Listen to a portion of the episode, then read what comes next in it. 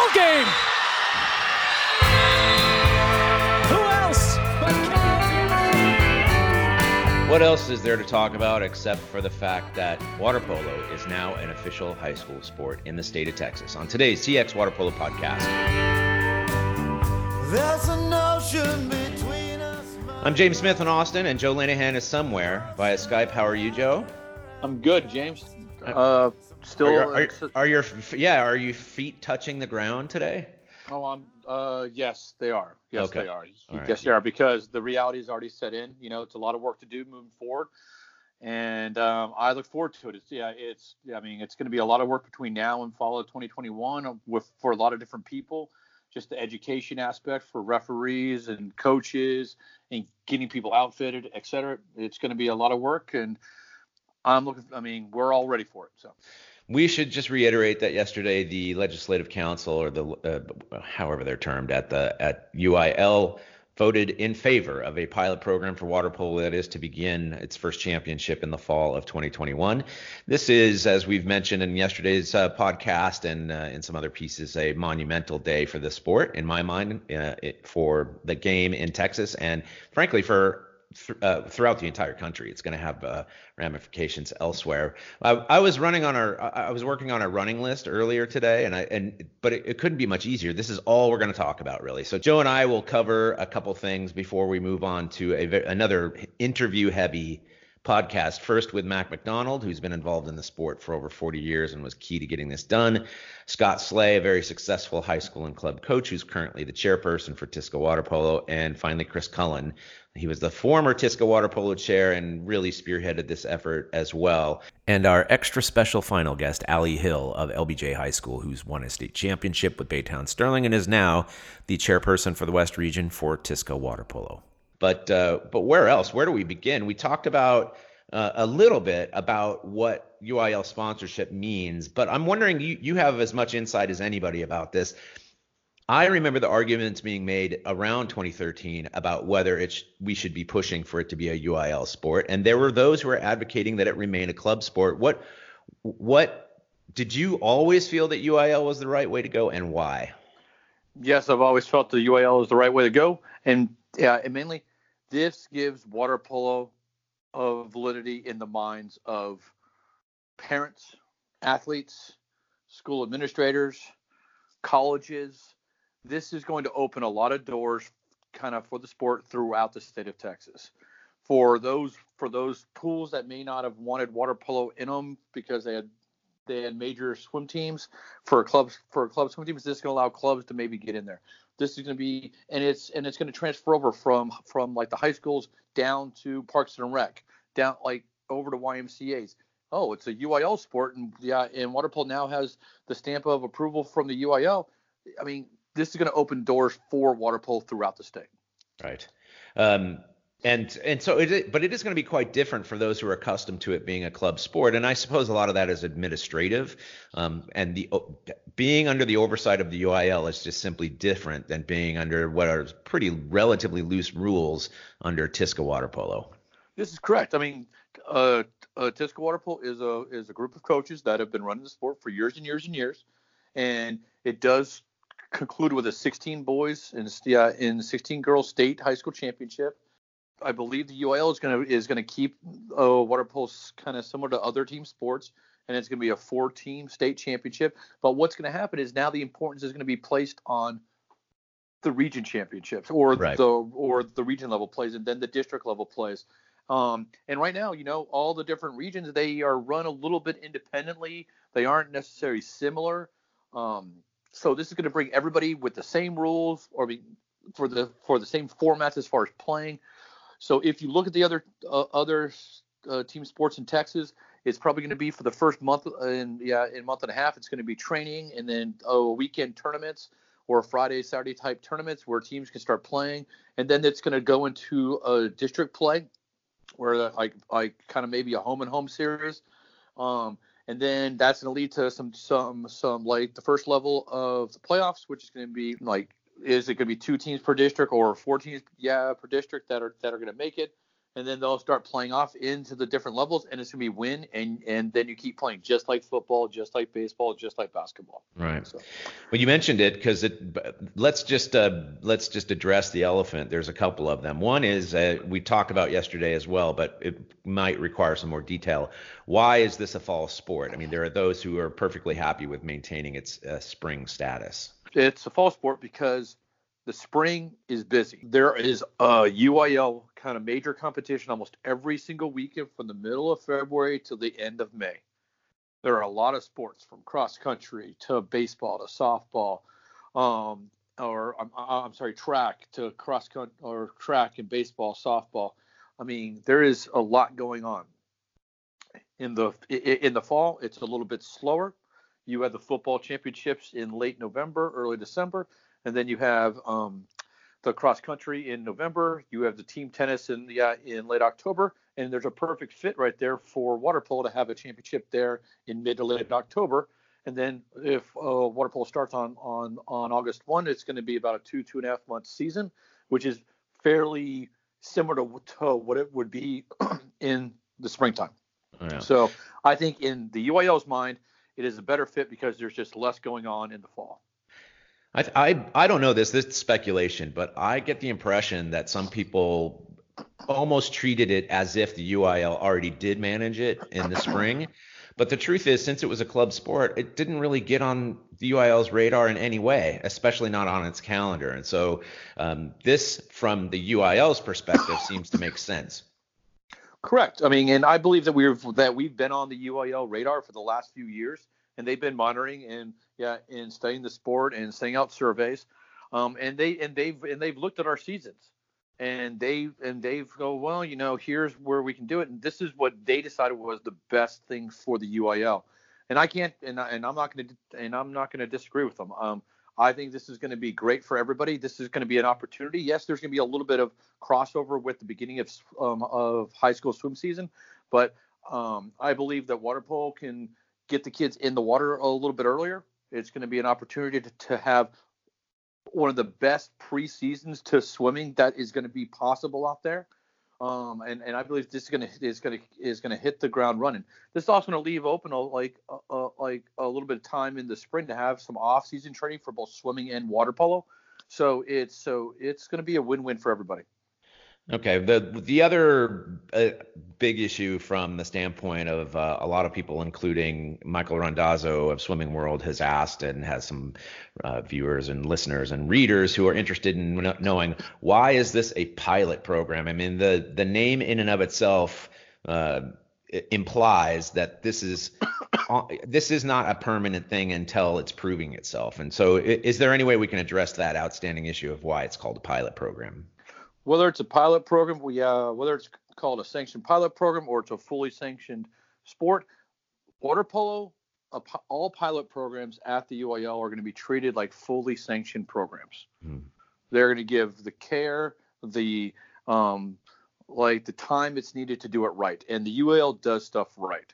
So um, this is this is this is not just a little kind of a one year process either. I I think a lot of people they may think that it just started happening the last couple of years. No, this has been a process for the last 20 years. It really started ramping up back in about 2013 or 2014. But I mean, this is this is this is the process. But right now, like to give you an example, the UIL s- started some pilot programs in cheer and mariachi back in about 2010 and and they've they are they are they are seen as fully sanctioned programs now. Right. Um, but even if you're of like like a fully sanctioned or a pilot program's kind of yeah uh, like kind of sanctioned, you're going to be treated the same. Okay, and if the program doesn't do well, whether it's water polo or it's adding 5A swim meet or it's adding different divisions in football, if it's not seen as doing well, the UIL has the ability to stop it. Yeah, whether it's a pilot program sanctioned or a fully sanctioned. Yeah, Right. kind of. So I don't think the language matters. Water polo has its work cut out for them to make sure that we get this right. And I believe the whole community is going to be coming together to make sure we get this right. Because this is, I mean, this is this is this is the first sport that has been added by the UAL since wrestling in the late 90s. This is a huge thing. Yeah. I would add a I would add a couple things about this. Uh, the um, one is that the meeting notes, and I heard the actual vote take place at the Legislative Council yesterday, was preceded by um, some a much more detail about why it's a pilot. And for lack of a better term it's almost basically just allowing the UIL to sort of feel this out for a couple years. But in but the other thing is based on pe- the discussions I've had with a lot of people with insider information there's never been a single pilot program that did not be, become converted into a full-time sponsored pro, uh, program as far as I understand as far as I know, that's the truth as well. Right. Um, and I don't think, uh, and I think water polo is going to do excellent. So. Yeah, I don't have any question about that. And what it does actually is it puts a little bit of uh, what do you want to call it pressure on coaches administrators to get this right and those of us who are interested in this sport are going to actually make that happen there's a, it, it's kind of nice to have a little more guidance in that res, in that respect you know um, and so the, anyway a, a, positive development all around um, we have a ton more to offer today so we'll break and we'll come back with a conversation with the legendary mac mcdonald who spoke with joe earlier today Hi, I'm U.S. Olympian Janai Kerr, and when I need to stay up to date with my water polo news in Texas, I listen to the TX Water Polo podcast.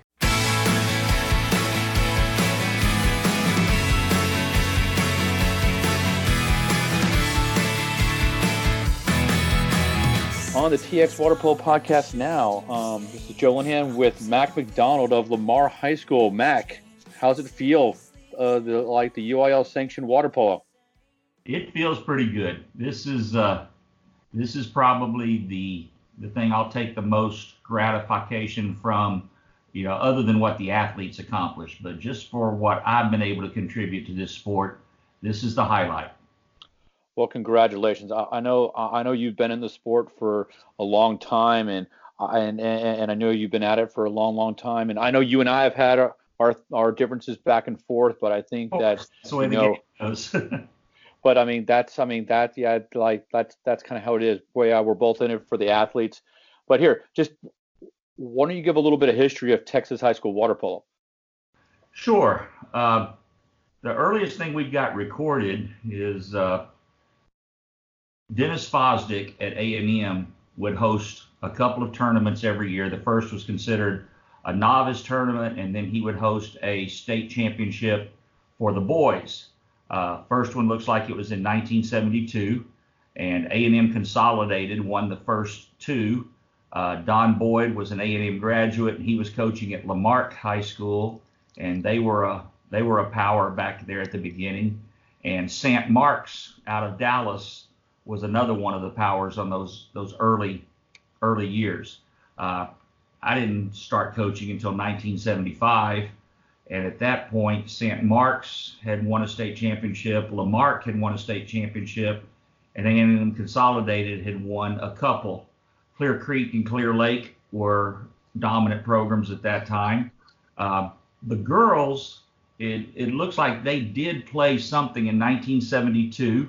Uh, and Creek won and Clear Lake was second in 72. Then we don't have any record of what happened in 73 or 74. 75 and 77, Creek won again. Alamo Heights kind of entered the picture in 1977.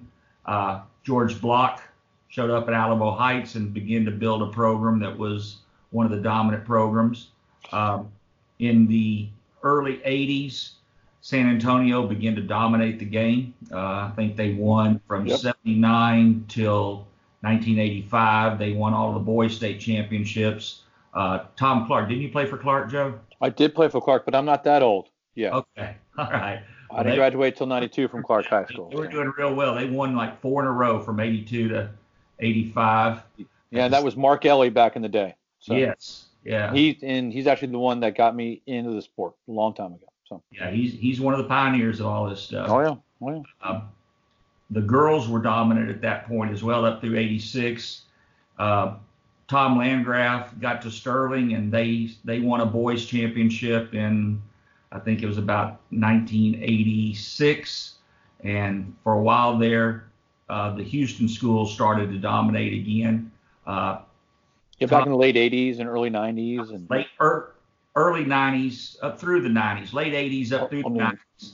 I mean, Uh, as far as the starting and then the and then the 90s, it was just basically Houston dominated from the 90s through the 2000s, correct? Right. Houston dominated uh, until recently, and Dallas began to win championships. Looks like uh, about 2014, uh, St. Mark's went on a run. Uh, they were interrupted by Flower Mound in 2018, but then they won again this last year. During that time, the uh, girls programs, uh, the Houston teams were still winning uh, at that point. Denton Guyer won in 2018, but Houston teams won. South Lake Carroll won in 2015, but Houston teams were dominating up until 2014. Yeah. Uh, we've had some, you know, it kind of ebbs and flows. Uh, a lot of it depends upon how long a coach sticks with that program.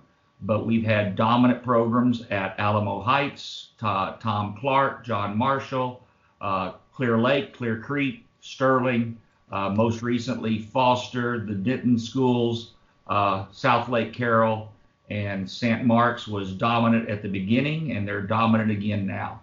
Yeah, so I know. history. Yeah, and uh, and you've been along since 19 yeah 1975, and Right. I and and I know just from you know our personal conversations that this is something that you've been waiting for for a long time. Um, I mean, Yeah, it's uh there's times when uh well a- again on the history note when the girls started playing coach Fosdick at A&M was hosting a tournament for the girls but he insisted that his women's college team get to play in it so it was difficult for a girls team to have a state championship and uh I got together with the coach down at Clear Creek, guy named Joe Carpenter at that time, and Lanny Landtroop, and we organized a girls' state tournament in '77. So that was the first time that we, uh, you know, we kind of had to break with the way things had been and go our own way a little bit. But I thought that the girls deserved a championship themselves instead of having to uh, play through the colleges. Uh, it reached a point where the girls would beat the colleges after a while. But we, that was the first break we made. We had a uh, we had a debate, to put a good word on it, about whether or not we were going to play by NCAA rules or National Federation rules. And Federation wrote the first rule book in 1978, I believe. Uh, and we had a debate on the floor of the TISCA convention when TISCA didn't even know we were playing water polo. But a couple of years before that, well, when we broke the girls away, we had to have some kind of a an aegis. So we put the name TISCA on the girls' state championship and played it as a TISCA event. We didn't really have permission. Uh, we didn't have much awareness until we started arguing at their clinic, and they're looking at each other and going, "We've got water polo." And we go, "You've had it for three years." that's uh, that You know, uh, yes, I can I can believe that. yeah. Sometimes the revolution has to start quietly until it's ready to stand on its own. Yeah, So- so you had yeah, so you had girls start in 1978. Like you switched to the National Federation rules. I guess that was in the 80s, and then what were the other landmarks along the way? Well, in the mid 90s, we decided to make a push to try to get the UIL to adopt us. Tom Landgraf was instrumental in, in that effort, and we involved some parents that seemed to know how to work their way through systems. We were always being encouraged to sue, to file a lawsuit, and we always resisted doing that. We felt like that was going to, uh, you know, even if we'd been successful, we were going to be ill thought of. So we always resisted the, the legal path. But we did start trying to get adopted in the mid 90s, and we thought we were very, very close in 1998. Uh, we had an agreement by the UIL. It, it was kind of like a survey. Uh, people tend to think that we've always done things the way we've done things recently, and that's not the case. Things change. But the surveys were done a little bit differently then, and the UIL agreed to only count the responses from superintendents that already had swimming teams. So this was really very similar to what happened most recently when they put the greatest weight on the 6A schools, which is where most of the swimming teams are.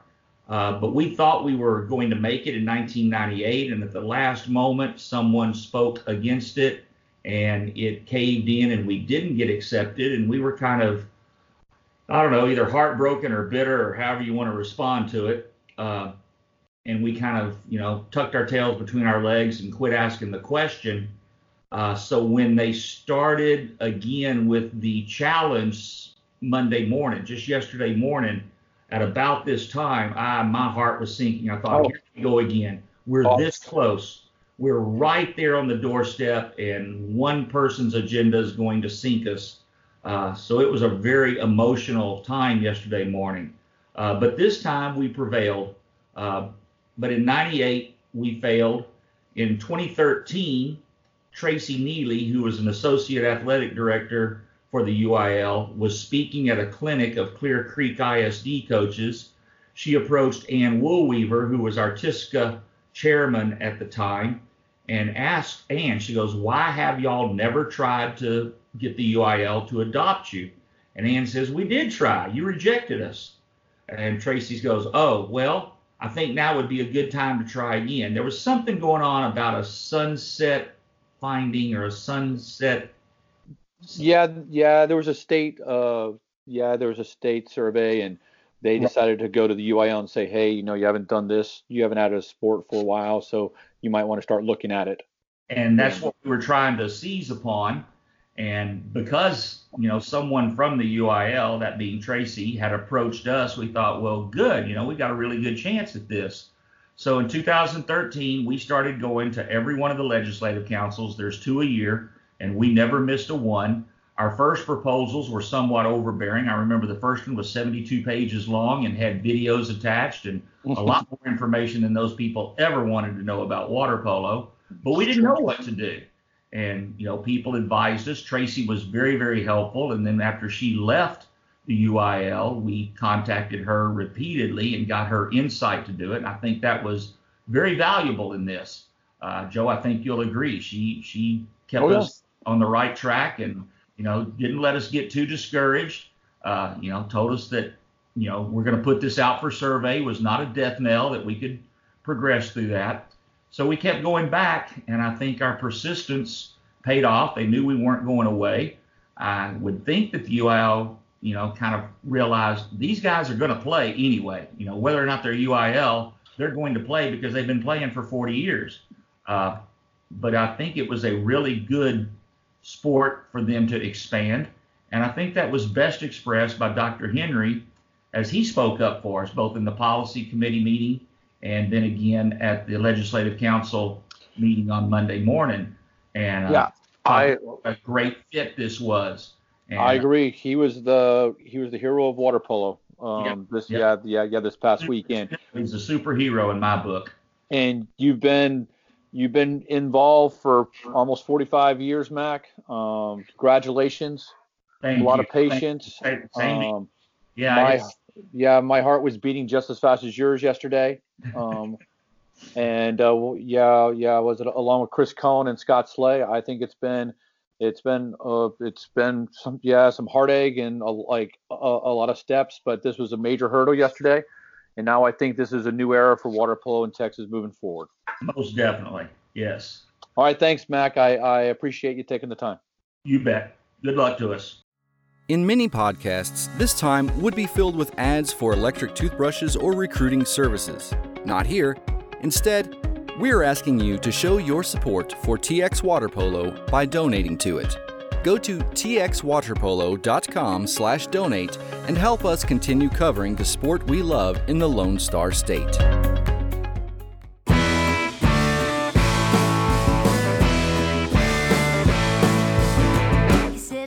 Now on the TX Water Polo podcast, we have Chris Cohen, who is from Denton ISD Aquatics, and he spearheaded this movement. He's he's the past TISC Water Polo chair. He spear he spearheaded the UIL movement, and so you had a pretty good weekend, Chris, huh? Yeah, it was fantastic. We were really happy with the uh, results. It was a little uh, stressful at times with some dissenting small schools, but you know, I think overall, when you get the results that you want. You know, it was good that somebody at least you know gave us a little pushback and that they uh, they questioned it, and then there was still uh, overwhelmingly decided that it, they were in favor of the pilot program. Good. I mean, And I mean, can you talk a little bit about the growth of the sport since the late 2000s to yet now, as far as growth in North Texas, down in Austin, Austin, San Antonio, et cetera? Sure. Um, down in uh, here in North Texas, we didn't have any water polo going on through all basically the 80s and 90s. I mean, I wasn't even even I was coaching swimming, but didn't know anything about water polo. I was approached in 1999 that they were going to start up a North Texas Water Polo League to be a part of TISCA, and so I uh, up for an adventure and decided I wanted to learn and play how to learn to coach water polo, and so we had two or three teams at the time, and then it just consistently grew over the years. Got more and more kids, and once you you know most people know when you get them involved in this sport, they love it, and then they can't get enough of it. So we boomed from uh, three or four schools to 30, 40 schools in this area and just tremendous growth. I think in the the Austin area, we got more teams playing than in that area that had never. That was in the last five ten years. They started uh, jumping on the bandwagon in the in the spring, and so when when we converted from the fall season in 2009 to the spring, I think that opened up the door for a lot of. It was a lower barrier for the the, the coaches that were not sure what to do. They were afraid to uh, try it in the, the fall before swimming, or they just weren't sure. And so now that it was after swimming, that they came out and gave it a try, and then they were hooked. And so I think uh, it's going to be a great opportunity for all the. Uh, will continue to grow, and we'll be 200 plus schools before we know it playing water polo. So, how do you think the growth of the sport affected going to the UAL meetings over the last few years and just bringing the eyes of the UAL on the sport? I think it was making this happen. Yeah, I think it was essential part of the uh, success of the proposals when you have to get a a critical mass of a certain classification, uh, the largest classification, usually 6A, when they if they get uh, you know momentum going with the number of schools playing, and that really took off in when we moved to the spring. And so I think that got more and more teams playing, and then more and more teams playing. They told other coaches, and they uh, their kids loved it, and you know it it got more schools playing in terms of uh, areas too, not just in certain areas, but so I think when we had growth down in the valley and we had growth down in Laredo and different, just because of it being after the swim season, it kind of took away the the scary aspect of it, trying to do something during swim season. And so now I think with that growth, I think it was it showed the UIL that we uh, we have the numbers of kids and coaches and teams that are ready to play and that we're going to make it work. And then I mean, like like you just mentioned, and we showed the UIL. So I mean, I know you. I know Ann Wolver started this process with the UIL staff and then handed off to you back in like 2013 um, and you've been attending these UIL meetings every year. Can you maybe just just let everybody know exactly what the UIL is, kind of kind of how many meetings a year they have, and maybe like a general format of the meetings? Sure. This I started attending in uh, 2013, and so and they have two meetings a year, one in October and one in uh, June. And so they uh, the first few times you go, you're just kind of sitting there taking it all in and trying to understand the process because it's very different than most things that people would understand. And you know, from the public forum that the, you know they listen to all the the ideas and rule changes and suggestions that different organizations and individuals and all the different things that go into what are being considered by the UIL. Then it breaks into committee meetings, and then the committee meetings uh, decide on the proposals, and then the UIL staff how they're involved. And so I, it took us a few years to kind of get a grasp of how it works. And then I believe that as soon as we got a better grasp of what we were trying to achieve and how it, to get to that goal, and I think that helped us, you know, start communicating with our um, coaches organization and ATISCA, and we communicated with the superintendents and the UIL staff and our own coaches, and I, I think it just overall improved the the chance of the proposal by kind of getting a good solid grasp on how it worked and how what it needed to be done for us to to get our proposal accepted. Well, good. Now, I mean, and I know that the proposal was accepted and UIL has been added, or the or I'm sorry, water polo has been added to the UIL as a sanctioned pilot program. Can you give a little insight on what the pilot program language means? And I believe you started using that language two, three years ago to get over the hump a little bit. Sure. I think it was a way that, you know, I'm not sure what the first pilot program was, uh, but I think it gave the UIL an out to be able to sanction something with kind of like on a temporary basis to say, okay, we're going to let you give it a try to see if it's successful. I know they did that with cheer and some other activities, and this is the first sport that's done it. And so it, it kind of allows the UIL, if the sanctioned sport doesn't succeed, then it kind of gives them an out to say, okay, well, it's not working out for everybody. We uh, we need to let it go. But you know, I'm confident that we're going to have take this pilot program and you know grow, go the numbers, and have a great sport and a great product overall, and that uh, is exciting to watch, and you know uses the great aquatic athletes that we have here in Texas, and be successful in whatever season they have for us. And so, you know, I'm confident that we can make it work and be a, a great product that they will sanction in a short time after we show that what we can do. Great. I mean, again, uh, congrats. Uh, I mean, I know everybody across the state. I, I know I'm excited. Uh, I know all. I mean, I'm sure the athletes are excited. Uh, this is going to open up so many new doors. Thank you for all your time, effort. I know it hasn't been easy along the way, um, and just congrats. I mean, this is this is this is a huge step, and kind of kudos to for all your hard work. So, well, thank you. I appreciate all the you know the coaches that are my coaching peers and my uh, athletes and the parents and everybody who supported the whole TISCA water polo and the sanctioning from the beginning. So it's just I'm just a piece of the puzzle, and I'm happy to do my part. So I'm proud that I was able to to be there and keep pushing forward so that we until we got our end goal. All right. Well, yeah, yeah. Well, thanks, Chris, and I look forward to seeing you on the pool deck. All right. Thank you. You guys have a do a great job. Thanks. Hey, this is Mark Lawrence from Austin College, head coach of the men's and women's water polo programs and home of our Kangaroos. When I'm interested in uh, what's going on with Texas water polo, I always listen to TX Water Polo podcast. Now on the TX Water Polo podcast, we have Scott Slay, who is the current TISCA Water Polo chair. He also, his girls won the high school state championship this past spring at Foster High School. Um, he's worn a, a, ton of different hats for the last 20, 25 years, from player to uh, yet a referee to coach, from Baytown to Tomball to Katy to Foster. Scott, how you doing? I'm doing well, and yourself? Good. Were the last couple days uh, nice and eventful?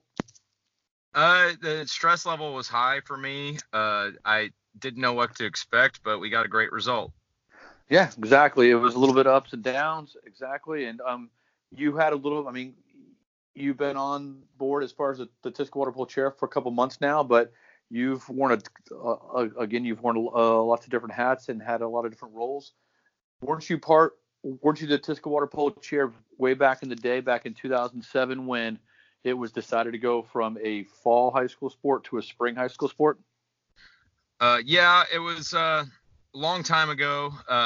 It we I just I don't even exactly know remember where I was. It was so long ago, but I remember a group of guys talking about it and thinking about the possibilities of, of moving the moving the season to the springtime uh, to attempt to get teams that were not currently playing to start playing to, so we didn't interrupt their swim season. Um, so we uh, we we uh, approached it or we approached those teams we got some information we pushed it. It was met with resistance to tell you the truth uh, from people that are used to doing you know one way for a long time. And even those people i think have have learned that you know it's not the most convenient time i guess for them to do it but it, it's helped with growth of the sport and that's probably why we're sitting here today. Awesome. So yeah so i mean yeah i i agree. I think that that really helped with a, uh, like that was a trigger to get this like the number of teams from what about about 40 50 to uh, to 150 plus teams playing now. Now i mean now this now this is a UIL sanctioned pilot program. So i so and, and, and i know there's it's going to start in the school year 21 to 22 um What's the next step, Scott? Uh, training of officials, recruitment of officials, education of coaches, um, organizing teams, um, getting them equipment. Uh, it actually is. Uh, there, there's a lot going on. I, I just today was kind of our first day, what I felt like first day on the job. Um, and we're already seeing emails from school districts, and we're seeing uh, a lot of excitement. Yeah, I mean, I, I kind of see it like you know, just this is the UIL stamp of approval, so that's going to open up a lot of different doors and such out there. Yes, very much so. I, I, I really felt like honestly the there's a lot of tension that left the room yesterday when when the approval went through, and I think I, I, I really I see the UIL really working with uh, our water polo organization, and I I mean they want us for help, which I, I think is great. Yeah, I mean this is this is I think this is fantastic for everybody.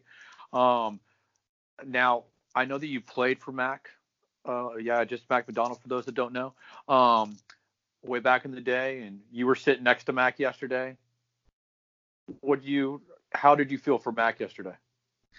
Uh, I was ecstatic for Mac. Uh, he he has done so much over the years. Like if you look at he he was in Texas in the 70s coaching water polo. He was in Texas in the uh, and he took a little stint out of the state for a little bit. He came back into the 90s and he hasn't left. And he's he's had some powerhouse teams at Baytown Sterling and and Lamar over the years. And it, it's just it it's a lifetime of work for him, and I, I couldn't be happier for him. Well, Scott, congrats. Uh, I know it's been a lot of hard work uh, through the years, and I mean, you not only coach high school, but you coach club. You are involved at all different levels. Just, I mean, just kind of kudos to, you know, kind of your efforts throughout the years. And this is, uh, again, I think you mentioned it. This is the first day on the job, right? This is just the beginning. This is, this is, there's gonna be some hard work kind of moving forward. Lots of hard work, and uh, we're looking forward to it. All right. Well, thanks, Scott, and I'll see you on the pool deck. Yes, sir. You're listening to the TX Water Polo Podcast. Lowry to McDonough with five to shoot. Good flip inside to Galgani. Puts it away. Oh, from the line. Now on the TX Water Polo Podcast, we have Allie Hill, who coaches LASA High School in Austin, Texas. She's also on staff at Longhorn Aquatics for the Water Polo Club. Allie's been involved with Texas high school water polo since the mid 2000s as a player. She's coached state championships at Baytown High School, um, and she's gone off to California coach and come back. Allie, how are you doing? Good. How are you? I'm good. So, were you excited about the news yesterday? I was so excited. It's awesome news. It's great for the sport. And I know a lot of people, and you and Chris and Scott and Mac have put so many hours into it. So it's really great to see it finally happening. So now you were part of, and you were playing at Ross Sterling High School in Baytown back, and you, and uh, you graduated in spring of, of 2009, and you yeah, and you played in the first season that was a spring high school sport. So you were there during the transition. So tell us what that was like back in the day? Um, it was it was weird because for one season we ended up playing in two state tournaments, and it was also weird because it kind of created a somewhat of a divide. Um, there were some coaches who really disliked the idea because of interfering with swimming, and some coaches really liked the idea just because of the addition of all the new teams. So I think at the time it was a really weird concept, but now I mean now you see it really benefiting and all these teams added. So it's it's kind of hard for me to think back to when it was a fall sport. Yeah, and then for, for, for those that don't know, Allie then went off and played NCAA water polo at Maryland and came back, and everybody was kind of kind of singing "Kumbaya" together, and it was all everybody was rowing the boat in, in the same direction, right? Yeah, lots of "Kumbaya." I mean, no, but everybody was playing in, in the spring and kind of moving forward. So now, just kind of since then, kind of you've yeah you've been in Houston, you've seen the growth over the last 10 years, and now you're in Austin. I mean, just kind of from your perspective, what's happened with the growth along and and how did that help kind of with the with the UIL development here? Um, I think definitely just seeing more of the sport. You see more of the sport, more people involved. Uh, the principals hear about it, the superintendents hear about it. It's just another great way for kids to get involved in an awesome sport and get the opportunity to play something that um, they wouldn't have had the chance to otherwise. And I also think with kind of the more teams that have added, um, the more legitimate the sport has come in a way, especially in Texas. It's it was following the UIL guidelines very closely for a long period of time. So now that it's actually going to be, um, you know, UIL sponsored, then I think it's just going to really help it add more schools. So, and then from your perspective, what do you think this is going to mean for girls water polo and women's water polo, the growth of that kind of moving forward?